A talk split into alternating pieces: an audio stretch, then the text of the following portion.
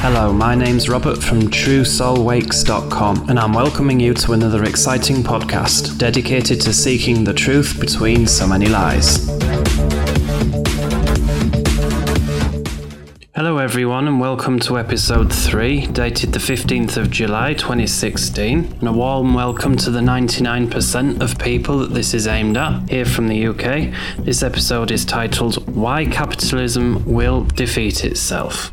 If you've been listening to mainstream media, you may be wondering why, despite ever increasing wages for virtually forever, that there's a problem. In fact, the only times that wages haven't gone up was shortly after the 2008 crisis, when between approximately February and May time in 2009, wages went down a little bit. And let's also not forget that there's inflation as well, even though the official estimate, roughly 2%, is what they say, although it's not accurate, because of course, while DVD players may have gone down, all the essentials such as food, rent, bills, things like that have all gone up way beyond 2%. And as anyone on the lower half of the income distribution will know, things have gone up far more than the official estimate of 2% would suggest. But if you listen to mainstream, you'd think everything's fine.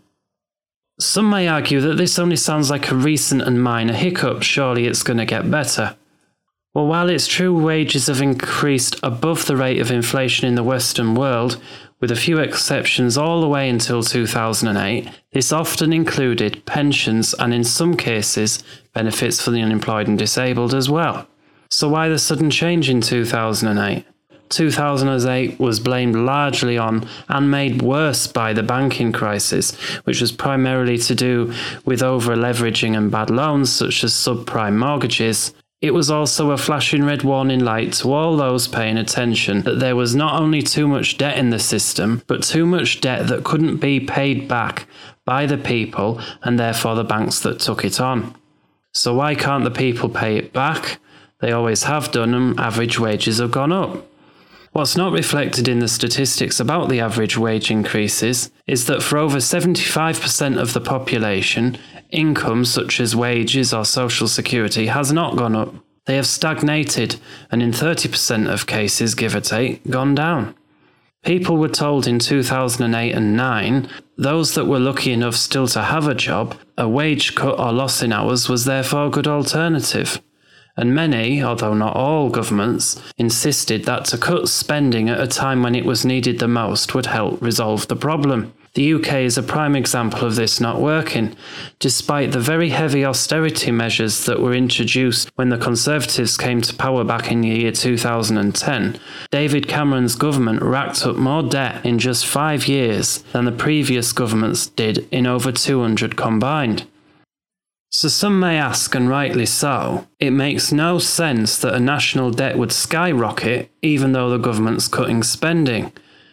So let's look at this a little further. The countries who didn't cut spending, so they didn't have an austerity programme, are now exiting from the recession far quicker than the UK and others who did have an austerity programme. For example, the UK in the first six months of 2016, this year, has only had a 0.2% growth. And the reason it might not make sense is because if you'd been listening to the political leaders at the time, they were insisting that the answer to the recession was to cut back on the debt. By carrying out austerity measure, it would help reduce the debt because it would reduce spending, which does make sense on the surface. But Running a country's budget is completely different to running a household budget, and this is in more ways than just the sheer amount of money involved. And that's because when you run a household budget, it makes sense to pay off the debt as quick as possible, because then there's less interest to pay in the long run and more to live on in the future. And Osborne and Cameron tried to apply this method to a country. But in a country's budget, if you cut too far and too fast, it's not like you have to just cut back on one foreign holiday a year to resolve it. You reduce or totally cut off the money supply to the people who are then most likely to spend it. So, before I start to talk about those most likely to spend it, let's quickly examine the financial makeup of human society at large.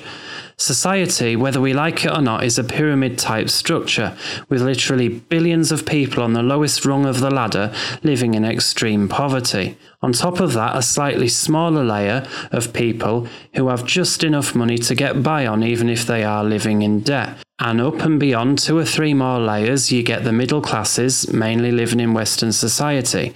Then on and up, a few more people that might include the millionaires, and then up a couple more notches, and you finally get to the billionaire mark. But then one more beyond that, and you get to the strikingly rich and powerful people who make up only a handful of people worldwide. You couldn't spend it in a thousand lifetimes if you tried.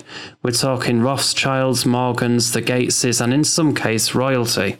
So, when a government cuts back on spending, the first casualty and often the easiest to save on are government programs where the least resistance can be expected. Social Security is an obvious choice for obvious reasons, played on with a bit of media spin. Pensioners are usually reserved from the worst of these cuts because they vote in their millions and the government would never survive it if they did. When other government departments like policing, military, justice, education, health, etc., take a hit, you can guarantee that the specific part concerned will usually carry out a tried and tested method. Remember that the government departments almost always have a pyramid structure of their own. So when the axe falls, those at the top of the affected department will ensure that they're okay. They may offer a token gesture of freezing their already huge salaries by a few months, which is hardly painful for them, but a token for the press to talk about.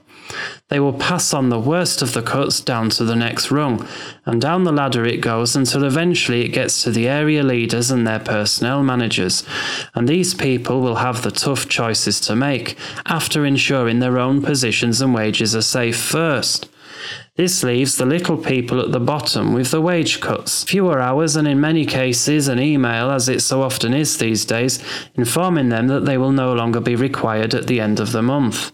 So, with most people's income falling and government tax receipts dwindling and the austerity biting, it means that in a relatively rich Western nation, the middle is squeezed, with millions more suddenly finding themselves unable to afford the luxuries that they've previously enjoyed.